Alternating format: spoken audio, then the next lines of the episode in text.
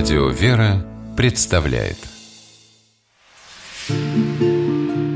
Места и люди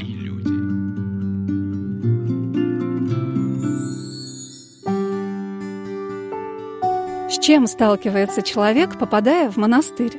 Что он чувствует, вступая на особенную территорию, ограниченную монастырскими стенами и охраняемую невидимым покровом? Почему из древли русского человека так тянуло в монашеские обители? Чему он может научиться у таких же, как он, людей, облаченных в ангельские одежды и осененных каким-то неуловимым легким дыханием смирения, кротости и чистоты? Здравствуйте, дорогие друзья! У микрофона Анна Шалыгина. Сегодня мы продолжим рассказ об одной из монашеских обителей, расположенных в городе Задонске, со Свято-Тихоновским Преображенским женским монастырем – Меня удивили слова одной из монахинь монастыря о том, что никакие особенные подвиги они сейчас не совершают, просто стараются жить по-монашески. А я не перестаю восхищаться этими людьми, которые сделали в своей жизни такой непостижимый для многих выбор отречения от мира. Разве это уже не подвиг полностью отказаться от своей воли, делать так, как тебе хотелось бы?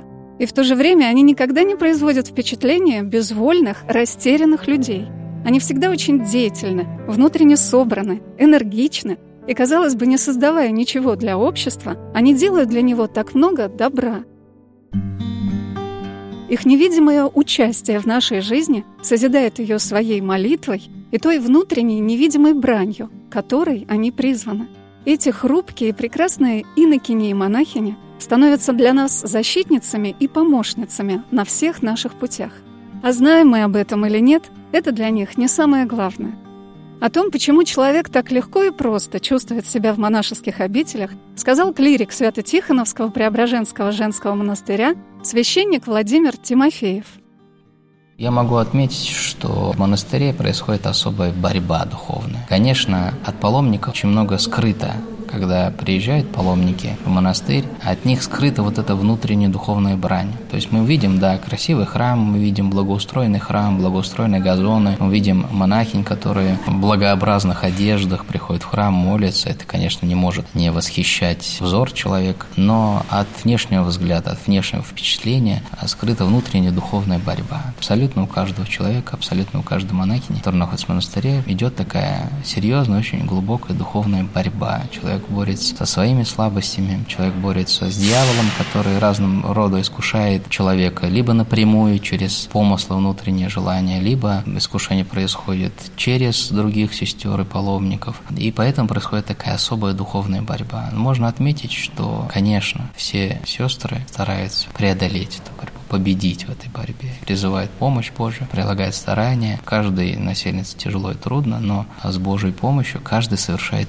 путь кто-то лучше, кто-то хуже, но самое главное, что совершается путь. Почему это важна борьба? Потому что именно человек, находящийся в борьбе, он своими усилиями показывает, что он хочет быть с Богом что он хочет быть на стороне добра, что он хочет быть на стороне чистой, искренней, порочной любви, которую дает нам Господь. И благодаря вот этим усилиям, благодаря вот этой борьбе, человек приобретает благодать от Бога, помогает уже устраивать дальнейшую жизнь. Когда человек приезжает в монастырь, он думает, почему так хорошо здесь в монастыре, почему так спокойно, почему так мирно, почему... Так радостно. А это вот как раз все паломники вкушают плоды трудов монашествующих. То есть это результат вот этой духовной борьбы результат вот этих многих-многих духовных внутренних страданий, переживаний, борьбы, преодолений таких вот в духовной жизни. То есть мы уже только, когда приезжаем сюда в монастырь, мы только вкушаем уже плоды этих трудов. На самом деле это очень серьезно, очень глубокий такой, очень молитвенный труд, очень необходимый и для самих монашествующих, в общем-то, и для каждого христианина. Все времена так складывался опыт жизни верующих людей, что православные христиане приезжали в монастырь для того, чтобы приобрести какой-то опыт борьбы. И для того, чтобы укрепиться в вере, и для того, чтобы научиться этой борьбе, и для того, чтобы получить совет, а верующие люди, в том числе тогда, когда люди не могли найти ответ на тот или иной вопрос, или запутывались как-то в своей духовной жизни, то человек всегда стремился приехать в монастырь, чтобы вот умириться, успокоиться, разрешить свой вопрос, получить совет, прикоснуться, приобщиться вот к опыту духовной жизни монашествующих, поучиться вот этой духовной борьбе. Попадая в монашескую обитель, особенно женскую, Кажется, что все монахини составляют какой-то единый целый организм, большую семью, где все сестры. Но, по словам монахини Марии, которая подвязается в монастыре 10 лет, человеческие отношения здесь не на первом месте – Здесь не преобладают человеческие отношения. Господь как-то сам все управляет. Но матушка нас учит терпеть друг друга, как бы, носить эти готы друг друга и так исполните закон Христов. Эту заповедь мы стараемся исполнять. Трудно, конечно. Нас испытывает же Господь, испытывает разными вот ситуациями, разными людьми, испытывает нашу веру, наше стремление исполнять Его заповеди. И, конечно, уроки бывают трудные иногда. Но по-другому не получится. Даже в школе, допустим, ребенок, когда учится, то есть от простого к сложному идет. И так вот и Господь нас ведет от простого к сложному. То есть всегда какие-то появляются экзамены, какие-то проверки Господь устраивает. Вот это сложно бывает. А вот как воспринимают эту духовную борьбу сами монахини. Ну, в основном ты себя чувствуешь как на ринге, то есть постоянно какие-то удары, удары. Бывают, конечно, какие-то периоды, что спокойствие, но они очень короткие. В основном вот ты как на ринге, как боксер. Вот. Единственное, что нас спасает, это Иисусова молитва. Иисусова молитва и чтение Священного Писания, ну, как-то может обратить. Ну и богослужение, конечно, помогает. Само богослужение, конечно, это как якорь такой как щит. Вы каждый день должны быть на литургии, все сестры, да? Конечно, это же как наша обяз... обязанность, ага. да, монашеская. Богослужение и молитва – это основная как бы наша профессия, так ага. сказать. А вечером? Ну, вечером мы как бы сами вот. Кто-то занимается Иисусовой молитвой, в Кейле сидит, кто-то еще, может быть, до этого еще не, не дошел, не дорос, тот там на акафист идет. Отец Владимир говорил о том, что, на его взгляд, отличает этот монастырь как и в любом, наверное, монастыре, но в этом монастыре я особенно почувствовал благодатное покровительство святого покровителя Задонска и Задонских монастырей, Сили Тихона Задонска. То есть я почувствовал особое такое его покровительство. Здесь, в монастыре, я почувствовал такое особое внимание и заботу. И я думаю, что не только я, как священнослужитель, но и каждый паломник может это отметить, что действительно уделяется особое внимание и забота да, со стороны человека, сестер, да, и со стороны вот каждого, кто находится в монастыре здесь. И я могу отметить здесь особые условия для молитвы. Наверное, в любом монастыре, но я здесь вот почувствовал, что все устроено для молитвы. Потому что возьмем, например, жизнь православного христианина в миру. Человек должен организовать свой быт, ему нужно организовать отдых свой, ему нужно организовать э, себе питание, то есть нужно приготовить, нужно после себя прибрать, помыть посуду. Какие-то такие вроде мелкие бытовые вещи, но тем не менее на это тоже уходит достаточно большое количество времени. А когда человек приезжает в монастырь, все есть место, где он может отдохнуть. Он пришел, покушал, его накормили. То есть у него максимально свободное время, которое может он уделить молитве. Вот это, я думаю, особенно ценно и для священника, и для каждого верующего человека, для каждого мирянина, и для монашествующего. И, в общем-то, конечно, в первую очередь эти условия созданы для монашествующих. Все монашествующие тоже понимают, что есть они освобождены. Каждый монах имеет свои послушания, но в то же время они освобождены от таких каких-то бытовых забот, созданы все условия, чтобы молиться Богу совершать келейные молитвенные правила и участвовать в богослужении. В Свято-Тихоновском Преображенском монастыре есть необыкновенная икона святителя Тихона Задонского, чудотворца. Она выполнена в византийской манере. Рядом с ней расположена большая частица мощей святого, и сестры несколько раз в день совершают акафист святителю Тихону, чье неуловимое отеческое присутствие чувствуется во всем. Святитель Тихон, он был призван Господом к молитве, к уединению молитвы, от административных каких-то дел, от принятия каких-то административных решений. Поэтому, конечно, он сам отличился такой особенной сугубой горячей молитвой. И каждый паломник, который приезжает или в мужской монастырь, или Петюнинский монастырь, или сюда, Свято-Тихоновский Преображенский женский монастырь, то все паломники отмечают особенное молитвенное настроение, когда здесь находишься. Чувствуется особенное расположение к молитве, в которое вот это расположение, как считают все насельники монастырей, что оно, конечно, исходит от самого Питера Тихона Задонского. Он сам был сугубым молитвенником, сам особенно молился пред Господом, и поэтому он и сейчас является ходатаем и помощником для всех людей, кто стремится к Богу, кто ищет общение с Богом, кто ищет такой живой, искренней веры. Вот он помогает всем людям.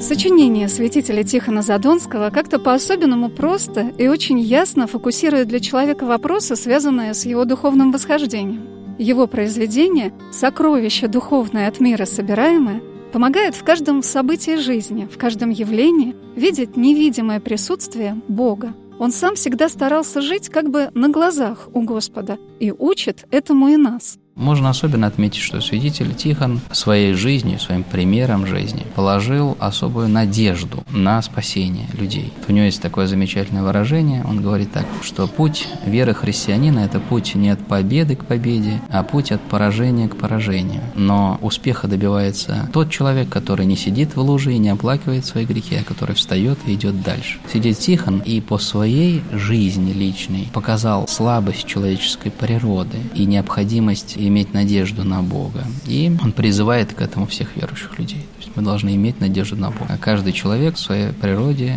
слабый совершает грехи. Но избавиться человек от грехов может только по благодати Божией. И достичь успеха в добродетели он может только по благодати Божией. Мы имеем надежду на Бога, и если мы, несмотря на свои падения, встаем и идем дальше, мы по благодати приобретем успех в своей молитве и в своей вере. Монахиня Мария рассказала о том, что самое трудное в монастыре – это справиться не со слабостью, свойственной женскому полу, хотя монахини внутренне часто гораздо сильнее многих самых воинственных на вид героев, а со своими мыслями, как их часто называют в монастырях, помыслами.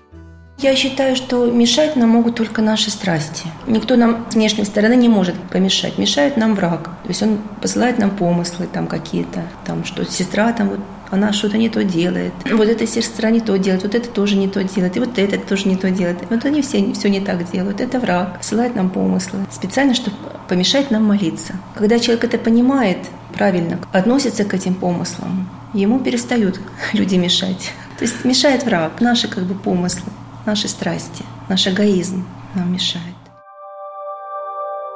Какой-то действительно трудный путь духовного преображения. Приезжая в монастыри, всегда удивляешься тому, какие же монахи и монахини необыкновенные люди. Они говорят спокойно, без возбуждения и торопливости. Они смотрят тихо и ласково, и слушают внимательно и заинтересованно, и держат себя как-то скромно и в то же время с достоинством. Как будто этому внутреннему благородству учат в монастырях. А вот что становится главным для священников, которые служат в монашеских обителях, сказал клирик монастыря Ирей Владимир Тимофеев – в чем специфика монастыря отличается? Что каждый человек, приезжая в монастырь, нуждается в совете. Как правило, в монастырь человек приезжает уже, когда он подошел к какой-то определенной грани жизни, когда он понимает, что не способен дальше справиться. Ему нужен совет. Каждому человеку нужно уделить внимание, выслушать человека и постараться как-то на основании священного писания, на основании святоотеческого наследия нашего дать какой-то добрый совет, доброе наставление, постараться помочь человеку разрешить его проблему, помолиться вместе с человеком, в том числе какой-то, может может быть, индивидуальную молитву совершить по конкретной просьбе человека, то здесь больше направлено, если так скажем, на духовную работу, когда и нужно выслушать, и нужно что-то посоветовать, направить. Особенная специфика, направленная в основном на исповедь, и в том числе для паломников. Часто приходится подсказывать, учить человека исповедоваться, направлять на какие-то основы веры. То есть вот такая особенная духовная работа, общение, наставление. В основном здесь такая специфика священника. Сегодня на «Волнах Радио Веры» мы знакомимся с теми, кто в наши дни подвязается в женском Свято-Тихоновском Преображенском монастыре, расположенном в городе Задонске. Монахиня Мария руководит в обители швейной мастерской – мы беседовали с ней в светлой просторной комнате, где стоит несколько бытовых швейных машинок и большое количество холстов черных тканей. Она рассказала, что настоятельница обители, матушка Игуменя Зенона, ставит на разные послушания сестер по их внутреннему расположению – Матушка ставит на послушание всех по наклонностям, да, то есть у человека вот такая наклонность есть, вот, допустим, он любит шить, там умеет шить, то этого человека ставят на швейную или там на другое какое-то послушание, умеет готовить лучше, да, то есть бывает человек, что он как бы от природы умеет хорошо готовить, или там от природы умеет хорошо шить. А основной навык монашеский, ну как бы профессионально это молитва? Да, основной, конечно, для монаха это молитва. А этому учат? Ну, этому учит Господь, как бы человек сам. То есть э, самый лучший учитель молитвы – это сама молитва. Пока монах не начнет сам молиться, никто его молитве не научит. То есть сама практика, вот она как бы вот и учит молиться. Во время трапезы в монастырях часто читают жития святых или духовные поучения святых отцов? Ну, на трапезе разных читают Жития святых, святых да. да. Сейчас читают вот старца Емельяна, ну, греческого. А я не слышала даже. Его трактование как бы по учению Антония Великого. На сегодняшний день как бы вот правила Антония Великого для монахов, он их истолковывает вот как на сегодняшний день, как мы должны их понимать и выполнять. Современные. Да, современные монахи. А как вы считаете, сейчас вот монахи не отличаются от тех, которые были в 19 веке? Но мне кажется, очень сильно отличаются. Да? А? Потому что даже вот телефоны, интернет, это уже вот как-то... То есть все равно ты уже как бы можешь домой позвонить. То есть монах уже вообще как бы он отрекается от мира и не должен общаться ни с родственниками, ни со старыми друзьями, которыми там в миру. А сейчас из-за того, что есть телефоны, все равно ты там иногда там маме позвонишь, как там дела, там как Ну, твое здоровье. это естественно же, с другой стороны, Вот. и почитание родителей, это же все-таки заповедь. Как, а что вам? Нельзя часто звонить? Но заповедь, да, у Бога еще есть другая заповедь, что кто любит отца или мать больше меня, тот недостоин меня. То есть для монаха это уже вот, вот эта заповедь. Как бы Господь спрашивает вот по этой заповеди больше с монаха. Для монаха это очень тернистый такой путь. Вот из этих телефонов.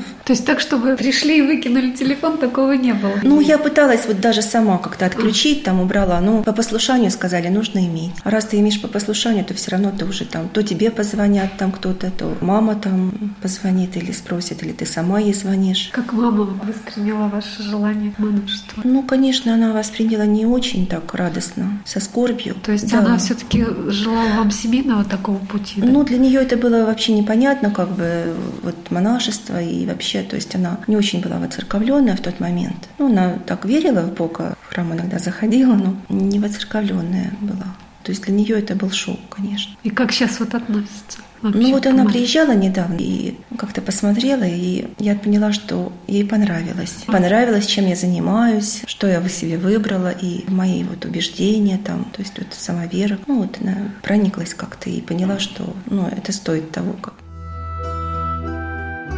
Монахиня Мария рассказала о том, как она приняла решение о приходе в монастырь. Ну, я сама родилась в Вятке, жила потом в Питере.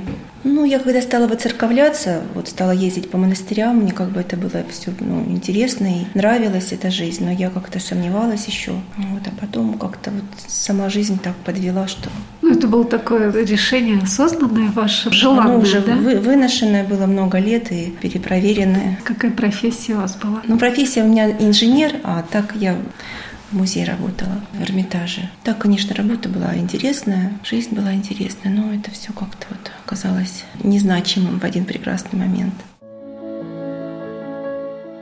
Мне всегда казалось, что уход в монастырь – это духовный максимализм. Но максимализм в том, что мы должны сердце отдать Богу, возлюбить Его всем сердцем, вс- всей душой, вс- всем мышлением своим. Мы должны возлюбить Бога, первую заповедь исполнить. Ну и вторую, возлюби ближнего своего, как самого себя. То есть терпеть друг друга, заботиться друг о друге, прощать, уступать. А еще меня удивили слова монахини Марии о том, что сестры в монастыре подругами, настоящими друзьями не становятся. Это какие-то иные отношения. Мы должны все сердце отдать Богу. Все сердце наше должно Богу принадлежать. То есть никого там не должно быть, ни подруг, ни друзей. Мы должны любить, да, их всех по заповеди. Молиться с любовью. Но сердце, да? сердце должно полностью как бы принадлежать только Богу. Иначе как бы, Господь очень строго за это спрашивает. Но это постепенно, как бы вот Он тебя ведет, ведет постепенно. Сначала Он как бы разрешает какие-то привязанности, какие-то там дружбы, Он позволяет, а потом приходит момент, что все. Ну, это Господь как бы вот человека ведет и учит. Он вот как детоводитель такой, вот как педагог. Он человека вот постепенно ведет. Сначала он что-то разрешает, еще какие-то вот моменты, а потом уже все более строго и строго спрашивает. Уже понимаешь, что не надо звонить домой к старой подружке, не надо еще что-то. А вот что сказала монахиня Мария об отношении к паломникам.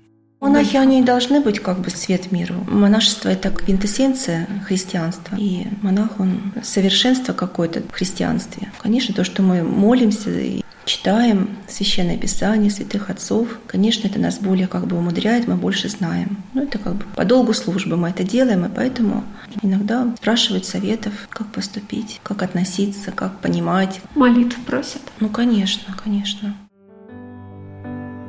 В мою программу знакомства с женским монастырем в Задонске вошло паломничество на коровник, где прообразно, как мне думается, монахини постигают науку взаимоотношений человека с природой, человека с животными, сестер друг с другом. Вот что сказал об этом клирик Свято-Тихоновского Преображенского монастыря священник Владимир Тимофеев.